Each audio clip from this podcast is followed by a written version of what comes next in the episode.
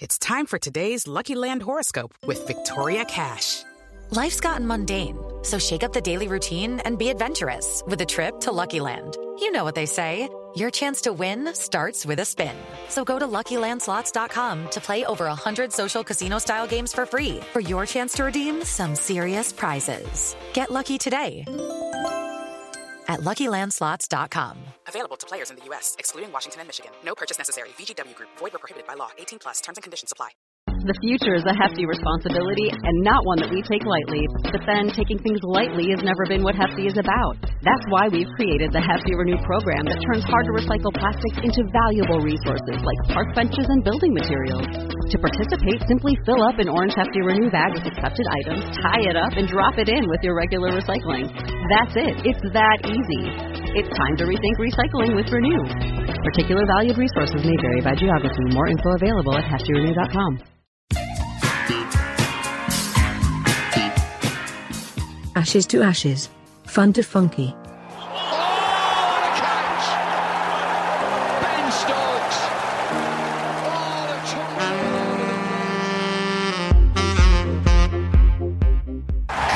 Ben the man to go, and Harmison has done it. Now, if England wanted a hero, who've they got striding in? Monty Panesar. It. That's a half volley through mid on for four. The back goes in the air.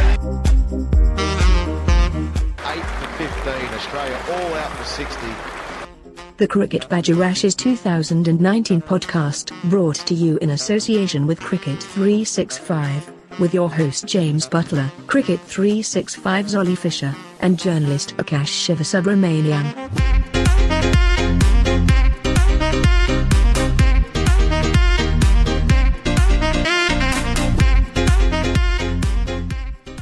Welcome back to the, well, it's the second of our Ashes Badger podcast as we go through the summer of 2019. Already had some great cricket. We've had the first test match. It didn't quite go England's way, but big margin of victory for Australia, 251 runs. I think it was actually a little bit closer than that. We'll talk about the first test. We'll talk about looking ahead to the second test and all the various permutations left in the summer ahead. But before we do that, let's welcome the terrible twosome, Akash and Ollie. We'll start with you, Akash. How are you? I'm fine. I'm good actually. You sound surprised.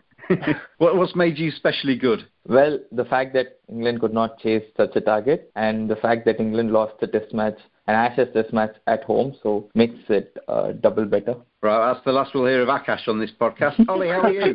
Uh, a little bit deflated after that first test, but you know, um, it's good to have Ashes cricket back, I guess. I, I think it's that first test match is actually good for the series. You know, anybody who was thinking home test match, supremacy, um, England going to stroll it, Australia, all the problems that they've had over the last 18 months, it's good for this series that Australia showed the fight, they showed the bottle, they got home, they got across the line.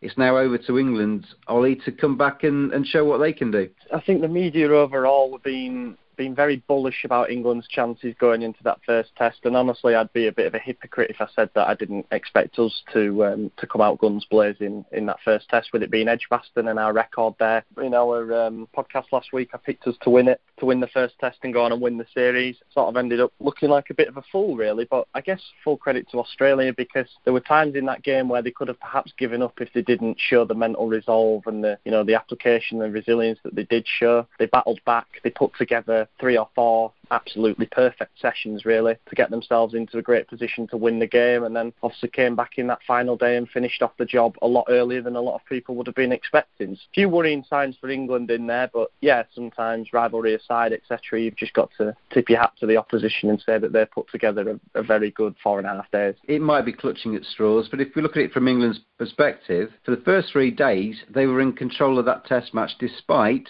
not having Jimmy Anderson at their disposal. He pulled up after four overs on that first morning. And with all due respect to him, Moeen Ali was absent without leave. He was poor in the first Test match. So Root effectively captaining that bowling side with one hand tied behind his back for much of that Test. Yeah, absolutely, and that's basically the only way that you can look at it. As you said, Moeen was just um, basically completely ineffectual. He took one wicket in the first innings, and uh, in the second innings he took two, but went for 130 and actually really struggled to hold down an end. He went at basically four and a half and over, which doesn't actually really help anybody. And then with the bat, yeah, he was pretty useless. You know, he scored four runs combined. And then Jimmy going off as he did after four was a massive, massive blow for us because he'd started that spell really well, beating the bat quite a lot. But it does it does raise a few questions. You know, did Jimmy basically pick himself for that game and say that he was 100% fit because he was desperate to play, but probably knew deep down it wasn't a good idea, or was it just one of those things that happened? He didn't land right or whatever, and, and he, he's tweaked it again. But yeah, it looks like he, he could even be done for the series, so that's a bit of a worry. But you know, reading all kinds of reports at the moment, some saying he'll be back, some saying that he could be done for a while. I think there'll be a couple of changes going into that second test, obviously, as is natural after a defeat like that and with the with the injury. But I don't know. I guess Root, yeah, he had his hands tied behind his back, and he must be pretty down about the performance overall. I mean, he said it best in his post-match press conference. When England lose Test matches, they seem to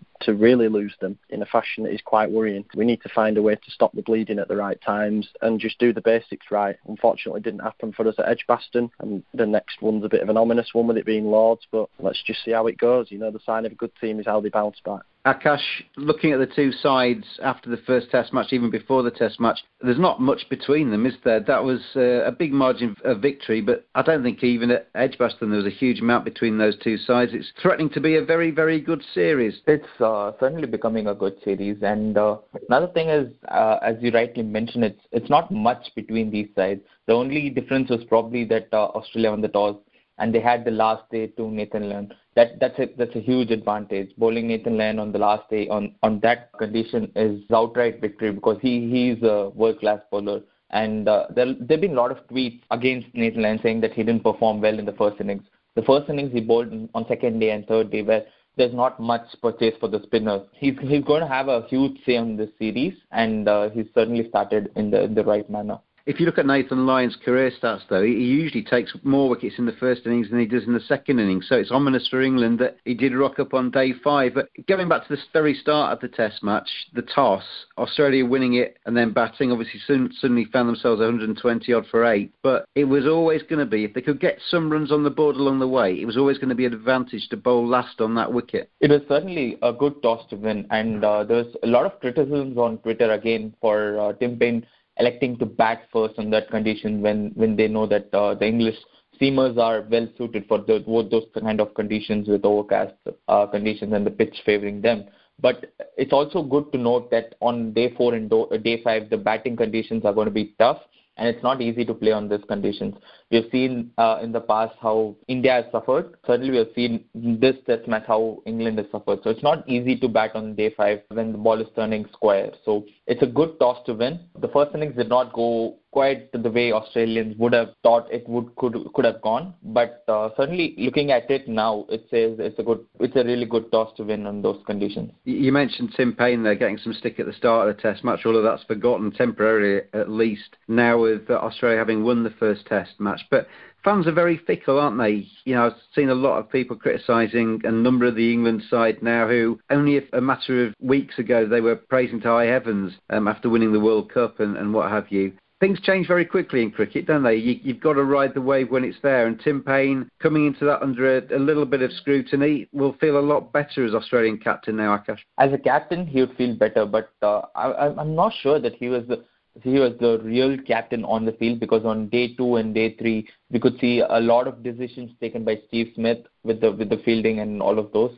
So I thought uh, probably Tim Paine needs to step up more because with the bat, we've not seen a good performance yet so far in the last say six or seven test matches. And uh, certainly with so much competitions right now in um, uh, Australian domestic circuit the wicketkeeper category so it's going to be tough for Tim Paine to hold on to his position if he does not bat well. If everything was equal Tim Paine wouldn't be in that test side would he? But he took it over 18 months ago. Sandpaper gate he's done a fantastic job for Australia in keeping them together, keeping them afloat, and keeping them pointing in the right direction as they head into this Ashes series. I think you just said about the Stephen Smith thing on the field there. I think that's a little bit of a a media red herring. It's a nice little story for the media to say, oh, Stephen Smith's captain in that side on the pitch when Tim Paine's captain by name. You look as a captain, surely, for your senior players. Stephen Smith's got vast amounts of experience as captain and as a player. If you're Tim Paine, you'd be rather silly not to be taking his advice and taking his guidance, wouldn't you, Akash?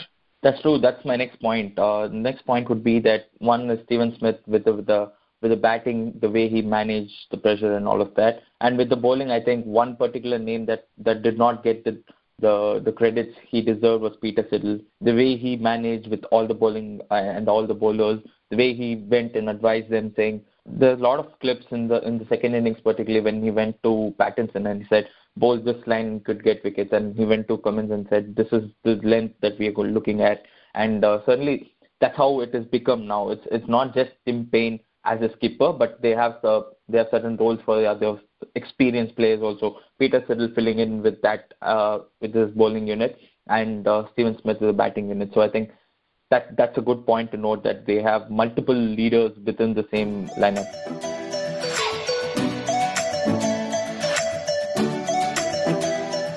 The Cricket Badger podcast is brought to you in association with Cricket365.com. Their ethos we love cricket and want to make the world love it as much as we do. Join them at Cricket365.com. Thank you very much to them for their support of the Cricket Badger podcast.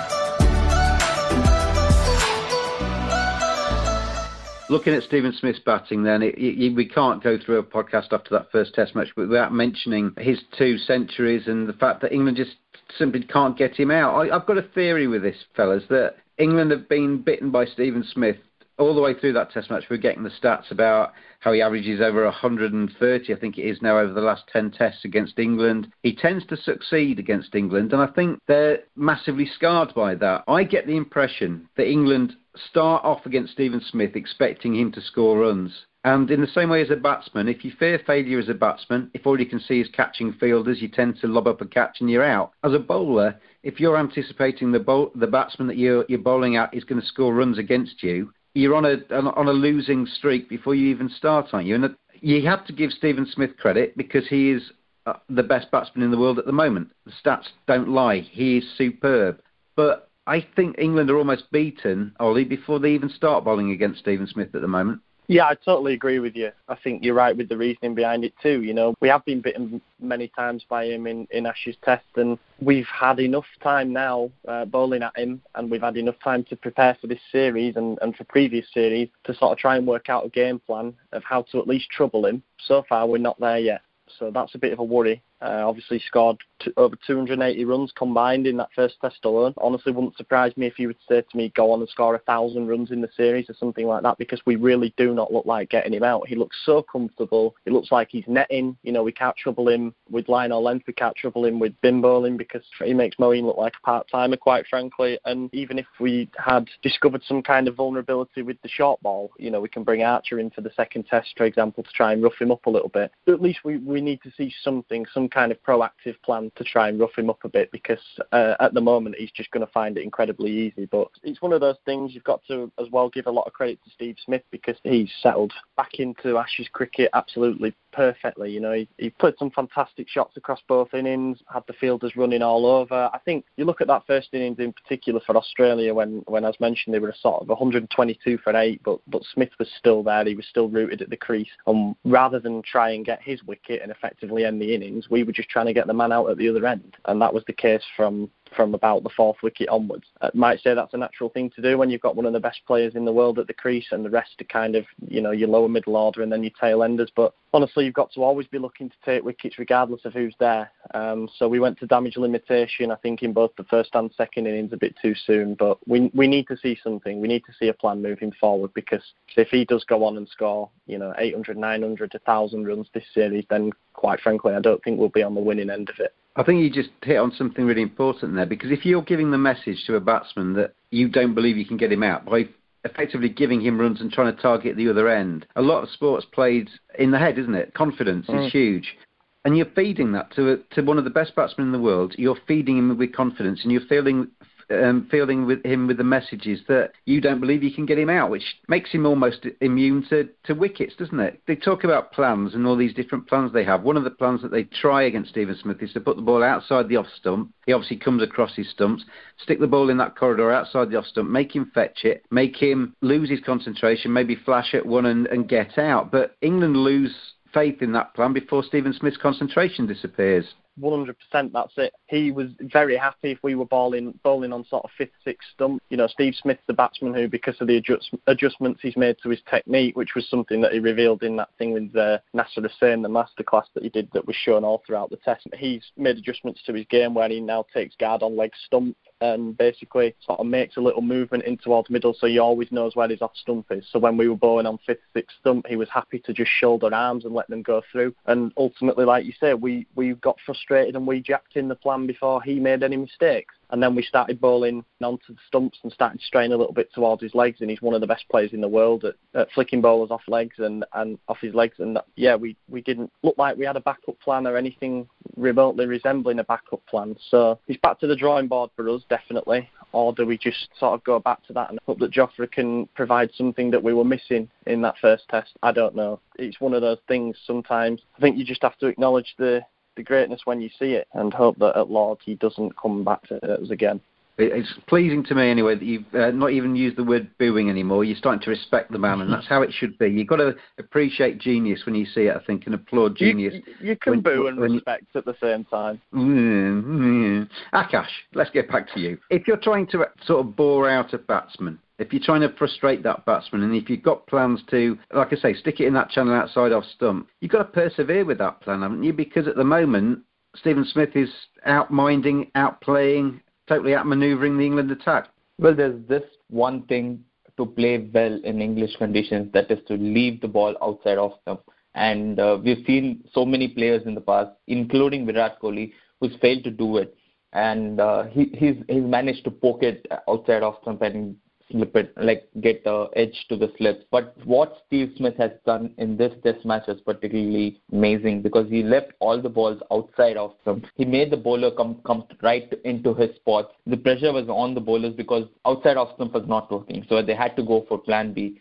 Short balls were not working, so they had to go go for another plan. And by the time they reached that plan, he is already comfortable and he is able to knock it down for a single, for a boundary whatever he was just dictating the, the the entire game. So I don't think the pressure is on the bowler because England the in the first innings England lost one of the best bowlers. If James Anderson was there, probably things would have been different by now because he is one bowler who can constantly challenge even a well settled batsman. So I think that was unfortunate for England because they had to to lose uh, James Anderson. But for the second Test match, I think they could they could mix it up and probably bring a left arm pacer in form of Sam Curran for Steve Smith, which might shake things a bit. But I'm I'm not sure if there is any secret ingredient or if there is any ingredient to get Steve Smith out because we've not found it yet. On the face of it, Akash, if you, I saw some freeze frames of him at the point of the bowler's delivery. Most of the time, he's got his right foot outside his off stump, he's got his left foot outside his leg stump. He's straight down the, looking straight down the track, front onto the, the bowler. It is not the position that, as a coach, you would tell any batsman to get into. But he's just got such good reading of every bowler that he's facing. He's got such good hand-eye coordination and such trust in his own ability to get bat on ball that even when it looks like it's going to squeeze past the blade, he still manages to get the middle of the bat on it. He's he's a he's a freak of nature, isn't he? He's certainly a freak of nature, and uh, if you've seen him practice, he he tells that the way he stands at the end point when when he's about to face the bowler is what gives him his confidence. And if if his bat is held in such an angle or in such uh, positions, he gets his momentum and then he can swing the bat. Uh, so it's it's more like this this kind of thing only suits him. If uh, it is tried by uh, any one of us or any other professional cricketer, it might be difficult because then you have to hold the bat steady at the last moment, which is very difficult when you're constantly switching from outside leg to outside off. So this is one thing that only Steven Smith can can do in world cricket right now. Probably the only way to get him out is challenge his thoughts and abilities and then bowl it right in the in the channel of his uncertainties, right off middle and off stump, so that when he's moving it, it becomes difficult for him to look at the ball or uh, face the ball. So something like that out of the box plan is what uh, England can come up with. And like I told, a left arm seamer can provide that option, but it's up to the management on what they might do for the next test. Yeah, they, they need to stick to their plans and remember he's he's a human being. Even though most of the time it appears that he isn't a human being, he still is. He's flesh and blood, and he can be got out. England need to find a way. It's that Badger style. One of the most talked about issues was umpiring. Nine, I think it was, in the end, decisions overturned on review. More mistakes were made than that as well, well into double figures in terms of mistakes. Joel Wilson being the, the main culprit. These guys are paid to make the decisions, and at the moment, they're not making them, Ollie. There's some quite big, glaring mistakes made in that first test. There was, yeah, there was some absolute shockers. There's no two ways about it. I understand, and this is something that obviously you've mentioned before umpiring is not easy. It's a series of split second decisions, and especially when it's at the at the very pinnacle of the sport, as it is in the Ashes, the pressure to get these decisions right, you know, will obviously weigh on shoulders a lot more. But the fact that there were nine mistakes was was absolutely shocking. Joe Root was given out and saved by review four times in the first test. You say nine, Ollie, but there was actually more than that. They were the only ones that were reviewed, weren't they? There were some mistakes that weren't reviewed, so we were well into double well, figures. Well, it was over ten. Well, it was into double figures, yeah, definitely. But in terms of the ones that actually got reviewed, it's bad. I mean, Joel Wilson has become kind of the unfortunate. I say unfortunate face of it. He made the errors, but unfortunately, he's the one who's getting all the flack at the moment for a series of, I guess, what you call gaffes. But he's scheduled to stand in the third test, which is quite quite funny. You know, the pressure will be all back on him again. But yeah, it's, it is very very difficult to umpire. Don't get me wrong, and I do have the I do have sympathy in a in a bizarre sense when they do make mistake after mistake because it's very clear then that they've kind of lost all of their sense of judgment, and that's what seemed to happen in the first test. Um, there was a couple of times, well, in fact, there were multiple times when the, the player in question reviewed a decision and walked down to their non-striking partner and and basically had a big smile on their face as if to say, you know, I've hit that, or that's going way down leg stump or stuff like that. I do also think though that if you're gonna if you're gonna hold the players to account in the biggest arena of all, then you also need to, to hold the match officials to account as well. When they make mistakes, they, they should be called out as such.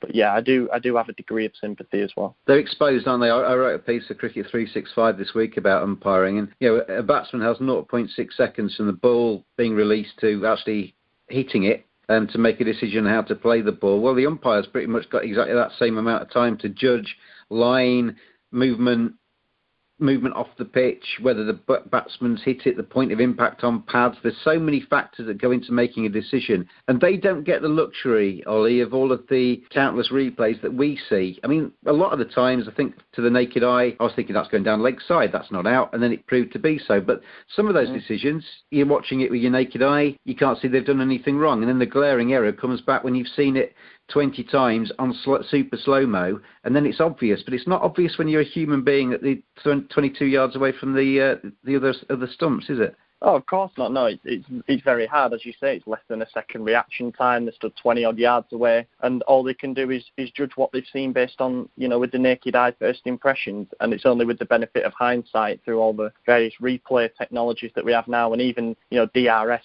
with with having the Snicko and or Ultra Edge, sorry, and with having Hawkeye that we can spot the clear and obvious errors now, which is what it's in place to do.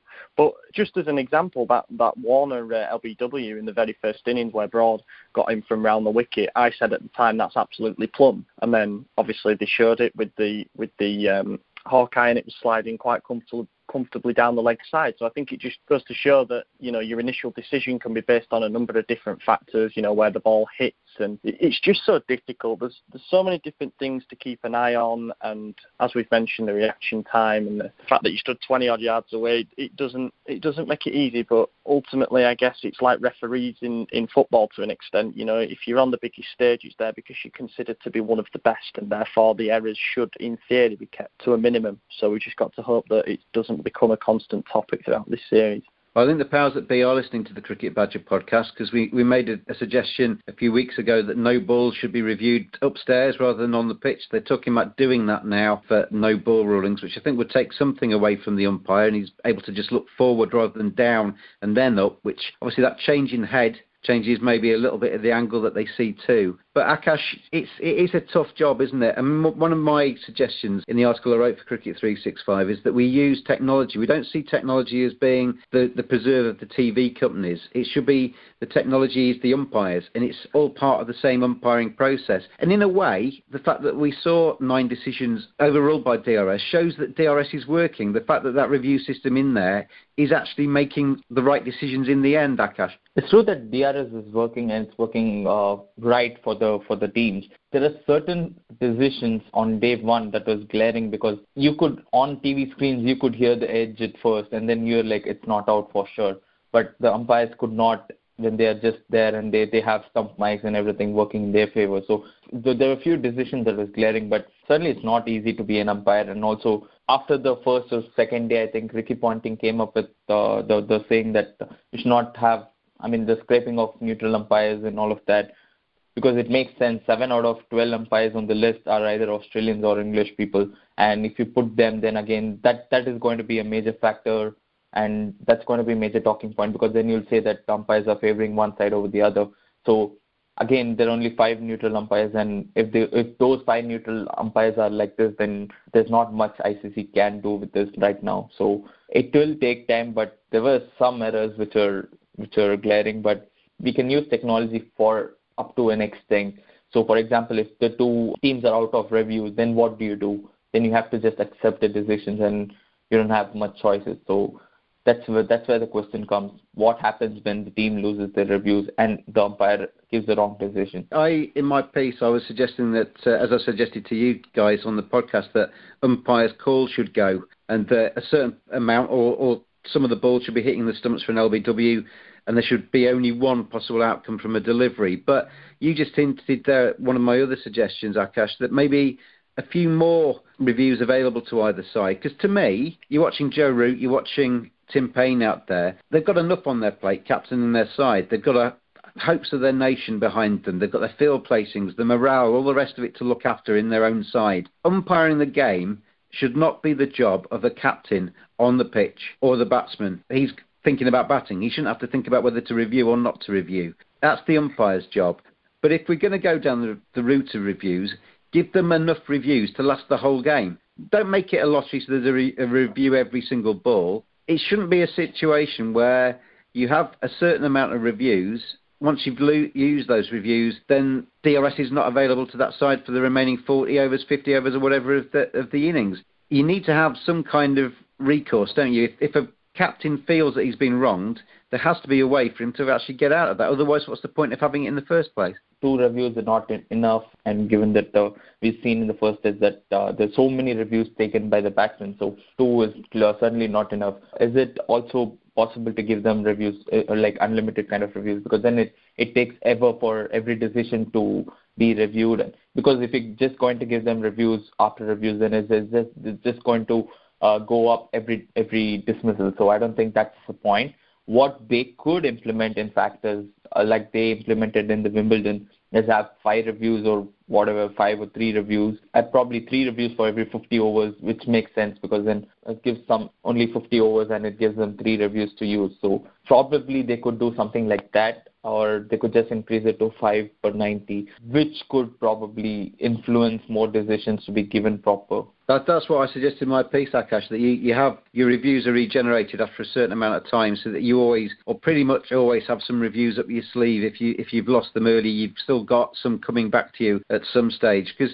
at the moment, there's too much jeopardy involved for me as a captain on the field that, you know, do you review, do you not review? You feel as if you're hard done by, you feel as if you've got a wicket, but do you want to risk your review because you've only got one left? The decision making shouldn't be theatre for the crowd. The decision making should be to get to the right decision. That's true. That's one system that I think uh, both of us agree on that uh, the ICC should change in the coming years. But also, if you look at it the other way, that we've seen a lot of batsmen who waste their reviews early on in the innings, which again is a learning curve because then you you have to tell your batsmen to use the review carefully because even plumb decisions are reviewed nowadays, so which which I don't think is a good thing for a batsman because they should know if he's out or not out, and they should be clear on whether he was out or not out. So that's why the ICC could probably argue saying that that's why there are only two reviews. We could uh, counter argue saying that uh, there could be increase. So that that's it's it's a never-ending debate for now. But I think ICC would probably get in something or get in some changes after Ashes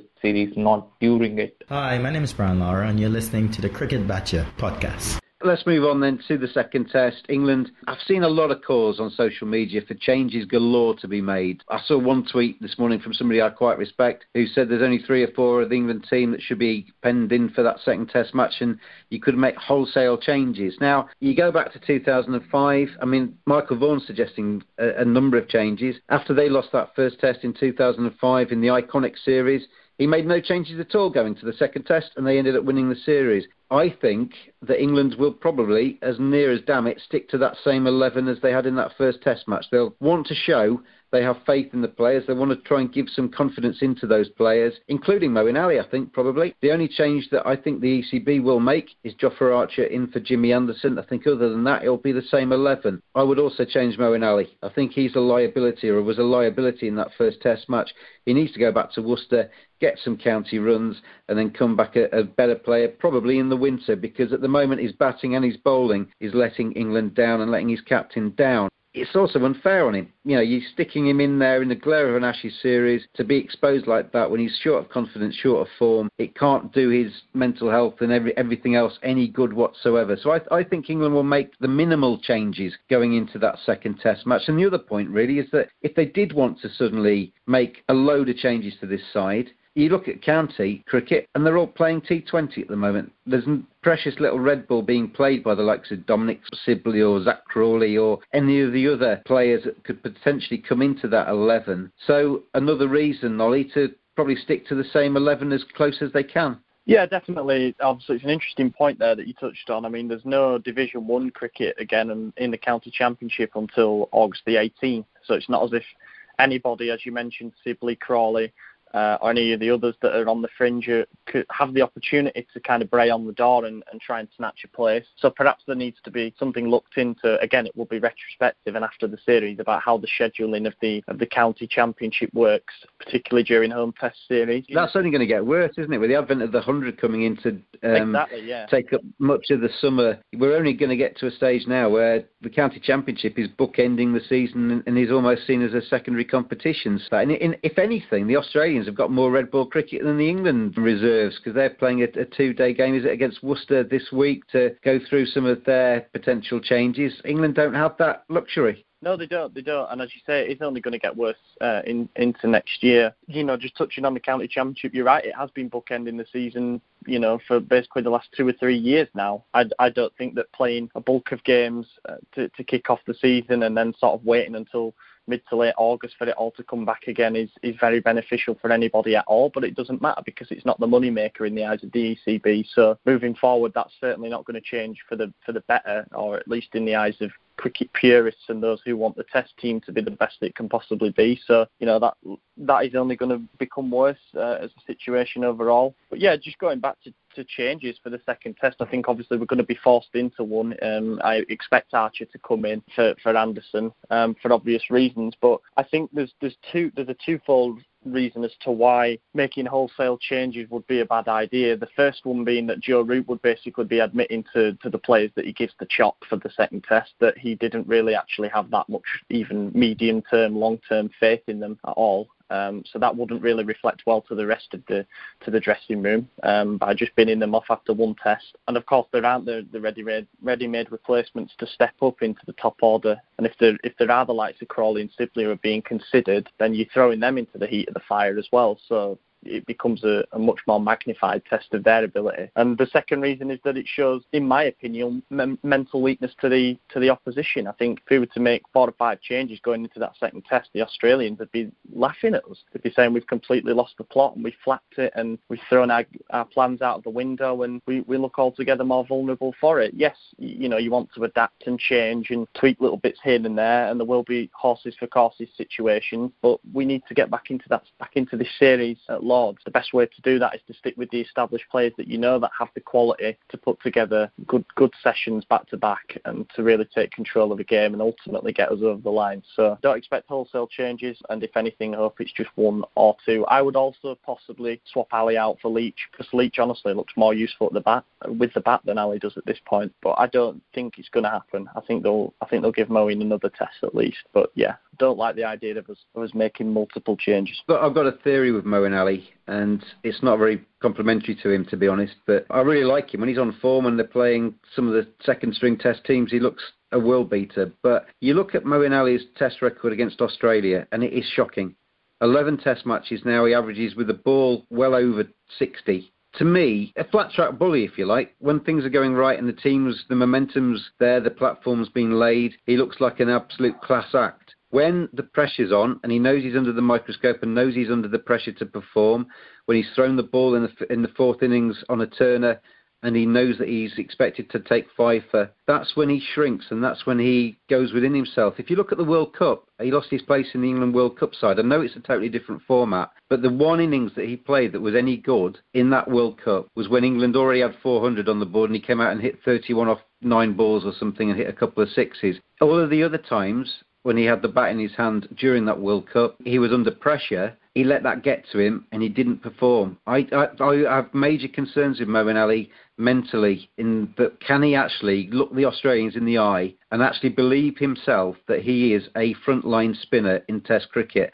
And I think if he's honest with himself, the answer is no to that, Ollie. I think he doesn't believe that he should be a frontline test spinner. And there are reasons for that, because when he was first picked, he was picked as a batsman that might be able to get you two or three overs at some stage in a test match. And because of the lack of spin op- options for England, they've made him into a spinner. And he's done really well. For somebody coming from that starting point, he's done really well. But he's not a frontline test spinner for me, Ollie. No, I agree with you. I agree with you. I think the difference between Ali and Nathan Lyon were absolutely, you know, chalk and cheese in that first test. For me, a lot has been made in the past about you know, Moeen Ali's stats and about how with the ball his average has been, I don't think it is now, but it has been around the same as Graeme Swann, who was obviously a, a specialist spinner. There's, there's a fundamental difference for me in that he can't really hold down an end and build pressure over after over, as we saw Nathan Lyon do and have seen him do on, on multiple occasions. As I say, in that second innings, he went at four and a half and over or something like that, which is just, you know, even for a part-time spinner, that is quite frankly ludicrous. It's an interesting point to kind of question his mental toughness and, and say, is this the guy who's going to stand up in the face of a of a very bullish side and, and command the game, take it by the scruff of the neck and say, look, I am good enough to be here? I don't really know frankly he's in too big a hole at the moment where you know perhaps if he was if he was batting well and he'd, he'd sort of scored 70 80 runs in that first test but it hadn't quite happened with the ball or vice versa he chipped in with a few useful wickets but had a couple of low scores. At least there's something to cling on to there but at the moment he's kind of stealing his place in this team. He needs to find a purpose again very very quickly. If you to ask me now if I think he's a lost cause and, and whether we should be looking instantly for someone to come in and take his place I would honestly say yes because quite frankly he's 30 32. You know, it's not as if he's a if he's a 24, 25 year old kid who we should keep giving experience in the hope that they develop into something. Moeen Ali should be playing the best cricket of his career right now, and he hasn't been doing that for, for months now. I think the ship's basically sailed um, in the in the nicest possible way. A couple of points off that. Saqlain Mushtaq's currently working with Moeen Ali to change his action, and you think I'm thinking when I'm seeing that this guy is 32. He's got loads of test wickets behind him. He should be, at the moment, the finished article for England, and he's not. And that, that would be a major worry for me with Moeen Ali in terms of his bowling, that, you know, you shouldn't be tinkering with a 32-year-old spinner's action. Not to the degree they are doing. You know, his arm was at right angles, and they're talking about bringing it closer to his body and changing everything. And I think that's taking away a bit of his confidence as well. You know, you start changing somebody's action when they're so used to having the groove of their previous action, that can't do them any good. And as you said, Ollie, you know, in the first innings, England were crying out for an Ashley Giles that could go at two and over and just hold one end up. In the second innings, they were crying out for Graeme Swann, who can never be accused of being short of confidence, who would have believed in himself to go out there and take five or six wickets. Moeen Ali's neither of those two, and I think they need to look for somebody else. But then again, there's no county cricket being played. There's no spinner sticking his hand up saying, I'm taking red ball wickets at the moment. So even Jack Leach, whose star is on the rise, and whose image is being built up after the back of Moeen Ali's first Test appearance, that was purely off the back of 90 odd with the bat, which you're not expecting a Jack Leach to get. You, are talking about selecting a spinner, two bowl spin, and I've seen Matt Parkinson, the leg spinner at Lancashire, who I think is a terrific bowler. He's just playing T20 at the moment, and he's playing it very nicely. But do you take somebody who's succeeding in T20 cricket and say, here's a red ball, go out there and bowl the Aussies out? I'm, I'm not sure you do. Akash, if you were an England selector, would you select Moeen Ali for the second test? Well, I wouldn't select Moeen Ali for the second test because his confidence has been pretty low for, for the past six, seven months.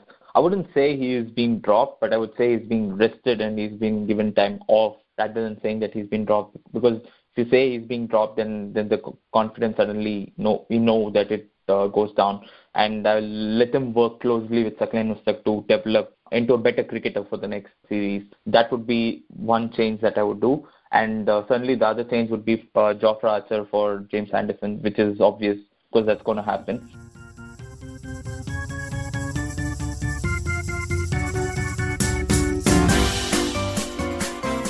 In recent weeks on the Cricket Badger Radio Show podcast, we've had David Gower, we've had Joe Root, we've had Daniel Norcross, Gordon Greenidge, Desmond Haynes, Joel Garner, Ronnie Irani, Cheteshwar Pujara, James Foster, Daniel Bell-Drummond, Sam Hain, Brett D'Oliveira, Keaton Jennings, Delray Rawlins, Richard Gleeson, Anthony McGrath, Paul Collingwood. We're building up quite a few test caps, and there are many, many more to come. Thank you so much for all your comments on the Cricket Badger Radio Show podcast. It is much appreciated as it goes from strength to strength. You can find the podcast every single week on iTunes, Spotify, Stitcher, TuneIn, Deezer, Radio Public. We're growing. Grow with us. Have your say on all things cricket. Contact us on Twitter at cricket underscore badger.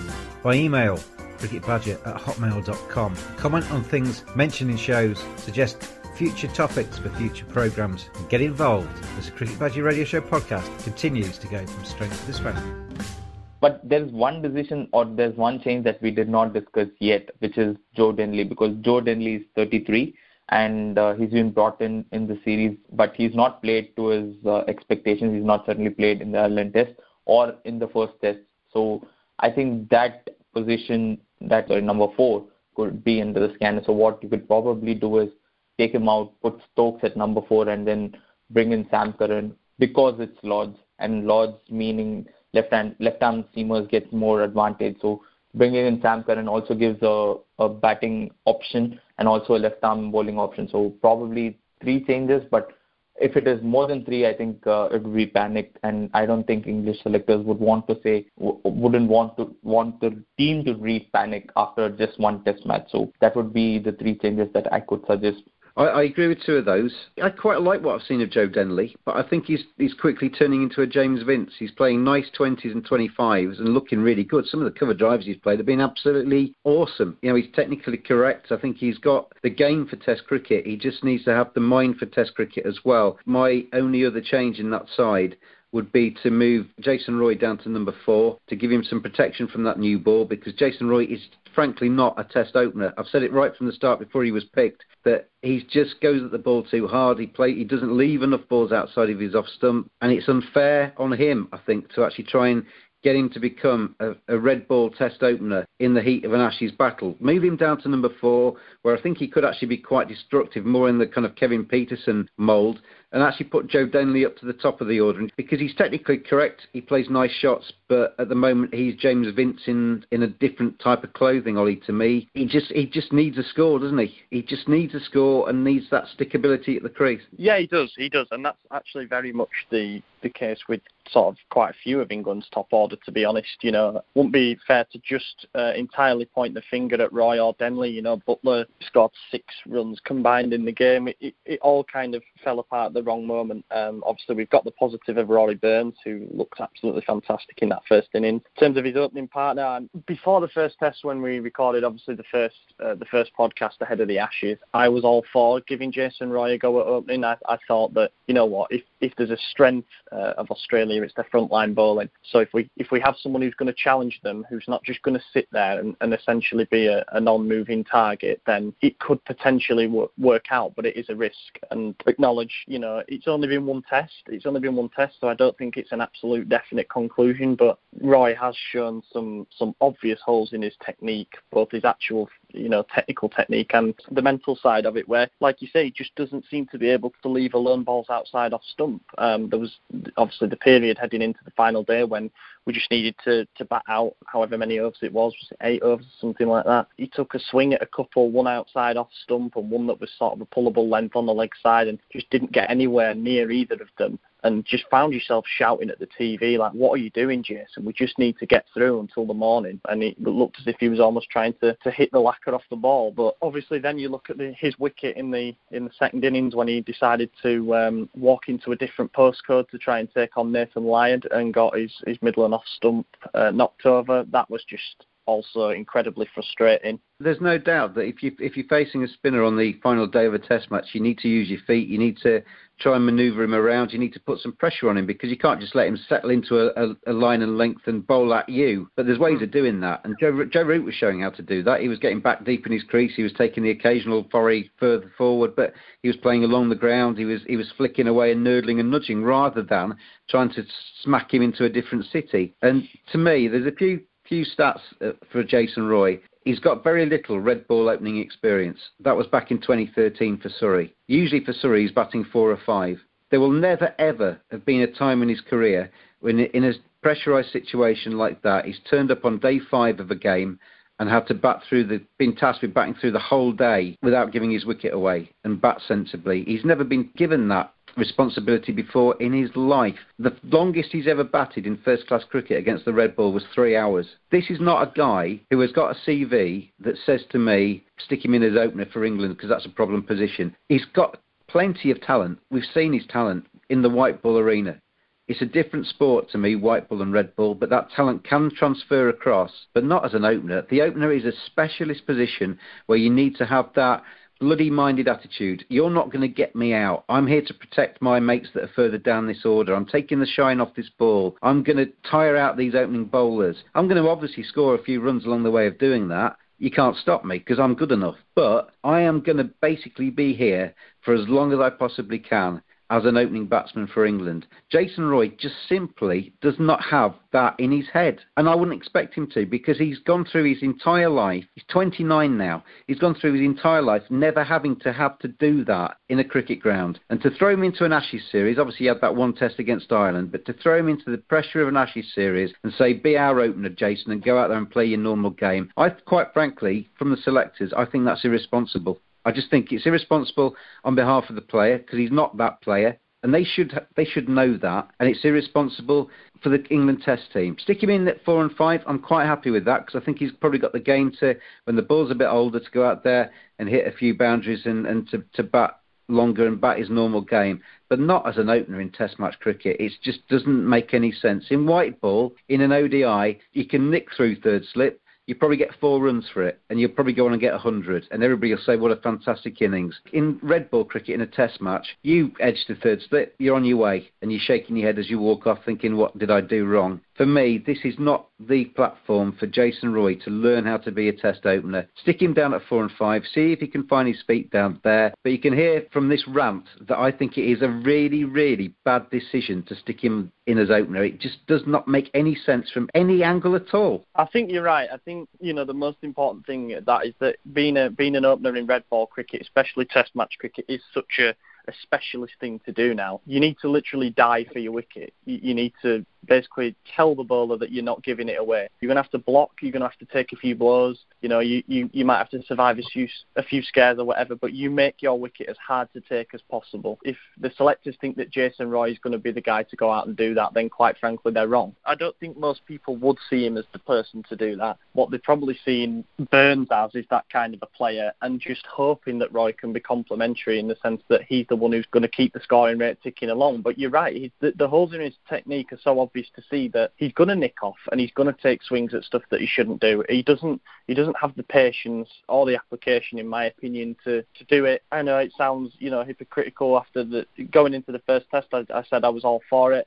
I thought it was a different approach compared to the ones that had tried and failed in the previous years because we've been looking for, for a replacement opener for, for a long time now and we, we just haven't found one no matter who we've stuck in, what combinations we've used, that kind of stuff. It just hasn't happened and it was kind of a different route to go down to see if we could transfer somebody's form across from white ball cricket into red ball cricket thought in theory it's a hypothesis that had a half a chance of working. Even if he gets a chance in this second test, I, I don't I don't see it going beyond that. But we'll see what happens. And I hope for Jason's sake that he proves us all wrong in the second test and plays a you know plays an outstanding knock of 120 off 200 balls. I just don't see it happening at the moment. If he does that, I'm more than happy to eat my words. I think the the worst thing he could do is actually get a very pretty looking 50 because that will almost paper over the cracks because I think you're only then a test match away from him getting a pair because the Australian bowlers you've got some serious talent. You know, Akash has mentioned Peter Siddle. You've got Mitchell Starc and Josh Hazlewood waiting in the wings. They'll have watched our first test match. You've got the bowlers that have been Pat Cummins and, and James Pattinson that have already got the size of, uh, uh, of Jason Roy. They're too good for him to bully them. Yeah, they're going to stick it in that in, in that path outside off stump, Akash, and just wait for him to make his mistake, and it'll come. Well, that's true. Uh, he he's he showed his weakness in the first test, but I think it's too early to make the decision to remove him because then we're saying that uh, you're not giving a long run for him what the other decision that they could do is probably give him a long go in the domestic circuit and uh, tell their county to make him an opener so that they could try him out for the for the English team in the coming years. This is what they would, should have done ideally in the last two years so that he could be in a good position by now. I think they'll give him a test or two to prove his talent at, at, at the opening uh, position. If not, then then then we might see a switch between number four or number five, depending on where Ben Stokes or Josh Buttler might bat. So again, it, I think we should give him a go for another one or two games and then probably come to a conclusion. Uh, it's too early to come to a conclusion just after two matches, so it's good to give him another game or two. There was a gap between, well, there is a gap between this first and second Test match. If there was a county championship game in between times, say Jason Roy, go back to Surrey, open the innings, and get some get some runs get some runs under your belt. But none of that is possible, as we've said in this podcast.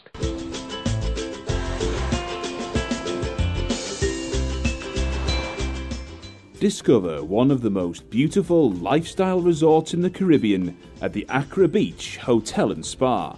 Located on the south coast of Barbados, this beachfront property offers 224 rooms, sparkling pools, four restaurants, three bars, an on site spa, event and conferencing facilities, and a welcoming team providing unparalleled relaxation to make your stay a memorable one.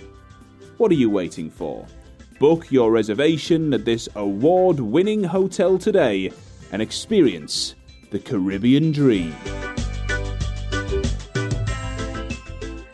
I think, as I said at the start of this, that Australia winning that first Test match is actually brilliant for this series because it just sets it up. It maybe just dampens down England's expectations a little bit. We've seen how good Australia can be, but there's plenty of flaws in Australia as well. You know, you take Steven Smith and Matthew Wade's runs out of their first Test performance. There's not a lot left and there's plenty to go at, I think, if you're an England bowler. We also saw that their bowling can be a little bit ineffectual at times. If you have the patience and if you have the mentality to stick it out, you can get runs against that Australian attack. But equally, Australia will be looking at England and thinking there's plenty of weaknesses in their game too. So there's superb four test matches ahead. For me, that first test match is about as good as you can get. You know, you had those swings of momentum in that game. England got on top. Australia fought back. It was all all the way through that test match until the final, or the fourth and fifth day when Australia finally stamped their authority on that game.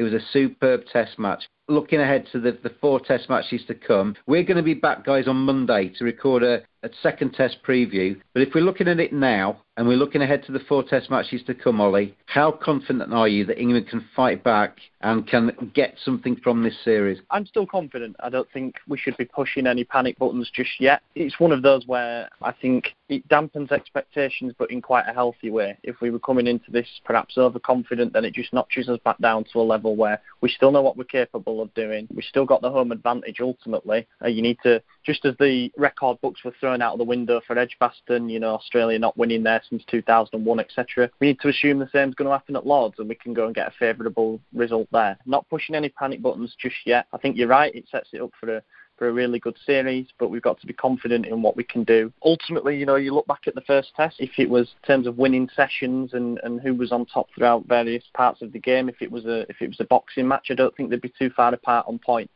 You know, we were arguably ahead in the well, not arguably, we were ahead in the game after one innings. Uh, it just got away from us in in a couple of sessions. So it's not as if like the scorecard suggests, we were absolutely hammered in that game. I think that um, it's just a case of, of fine tuning and, and hoping that um, we get we get more consistent performances, particularly from the top order in the second test. So yeah, I'm still pretty confident that we can come back and, and win this series. One thing England in the Test arena of, of late have always done is they've uh, disappointed and then they they've often bounced back, and England have often struggled to get two wins together in Test matches. But there's very few times they, they lose consecutive Tests too. It wouldn't surprise me at all if England don't put in a, a very good performance at Lords.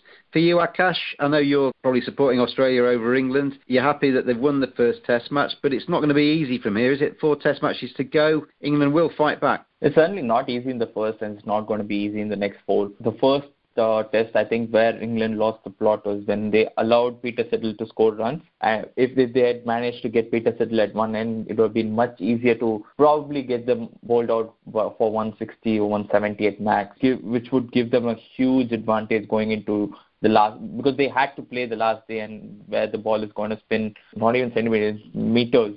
So that's how it, it, we already knew how it's going to play out in the last day. So that's where i think england lost it out. But uh, for Australia, the signs are not all not all good because the top order failed. The middle order were also struggling at times, exception of Steve Smith and uh, Matthew Wade. I think they still struggle. So probably more batting oriented kind of performance from Australia with uh, Travis converting those 50s into 70 or 100, holding on to the crease for, for two or three more hours, which which will help them to get more runs and not rely on in the tail enders for runs. So I think that's few points that England would focus for the next test, and uh, certainly it's not it's not going to be a one-sided uh, test series. It's there going to be twists and turns, and certainly think it's going to be closer than we would have expected at the beginning. It's fascinating, exciting. There's four tests to come. There are plenty of talking points, and there's plenty of well, we we've agreed and we disagreed on, on many factors during this podcast. And there's one thing for sure: there's going to be plenty more talking points as we go through the remainder of this series. They're going to come thick and fast after that second test match. If you get on a roll, who knows what can happen? If you start to lose faith, then it could be a long four weeks for one particular captain. We'll be back again, as I say, on Monday next week to uh, preview the second test, which starts at Lords on Wednesday. Until then, Akash and Ollie, good to talk to you, and I'll, I'll see you soon. Thank you very much. Thank you. And thank you as well to Paddy Power and to Cricket 365 for supporting this Cricket Badger. Ashes Weekly as we go through the remainder of this summer. As I say, we'll see you next week. The second test is coming and we can't wait for it.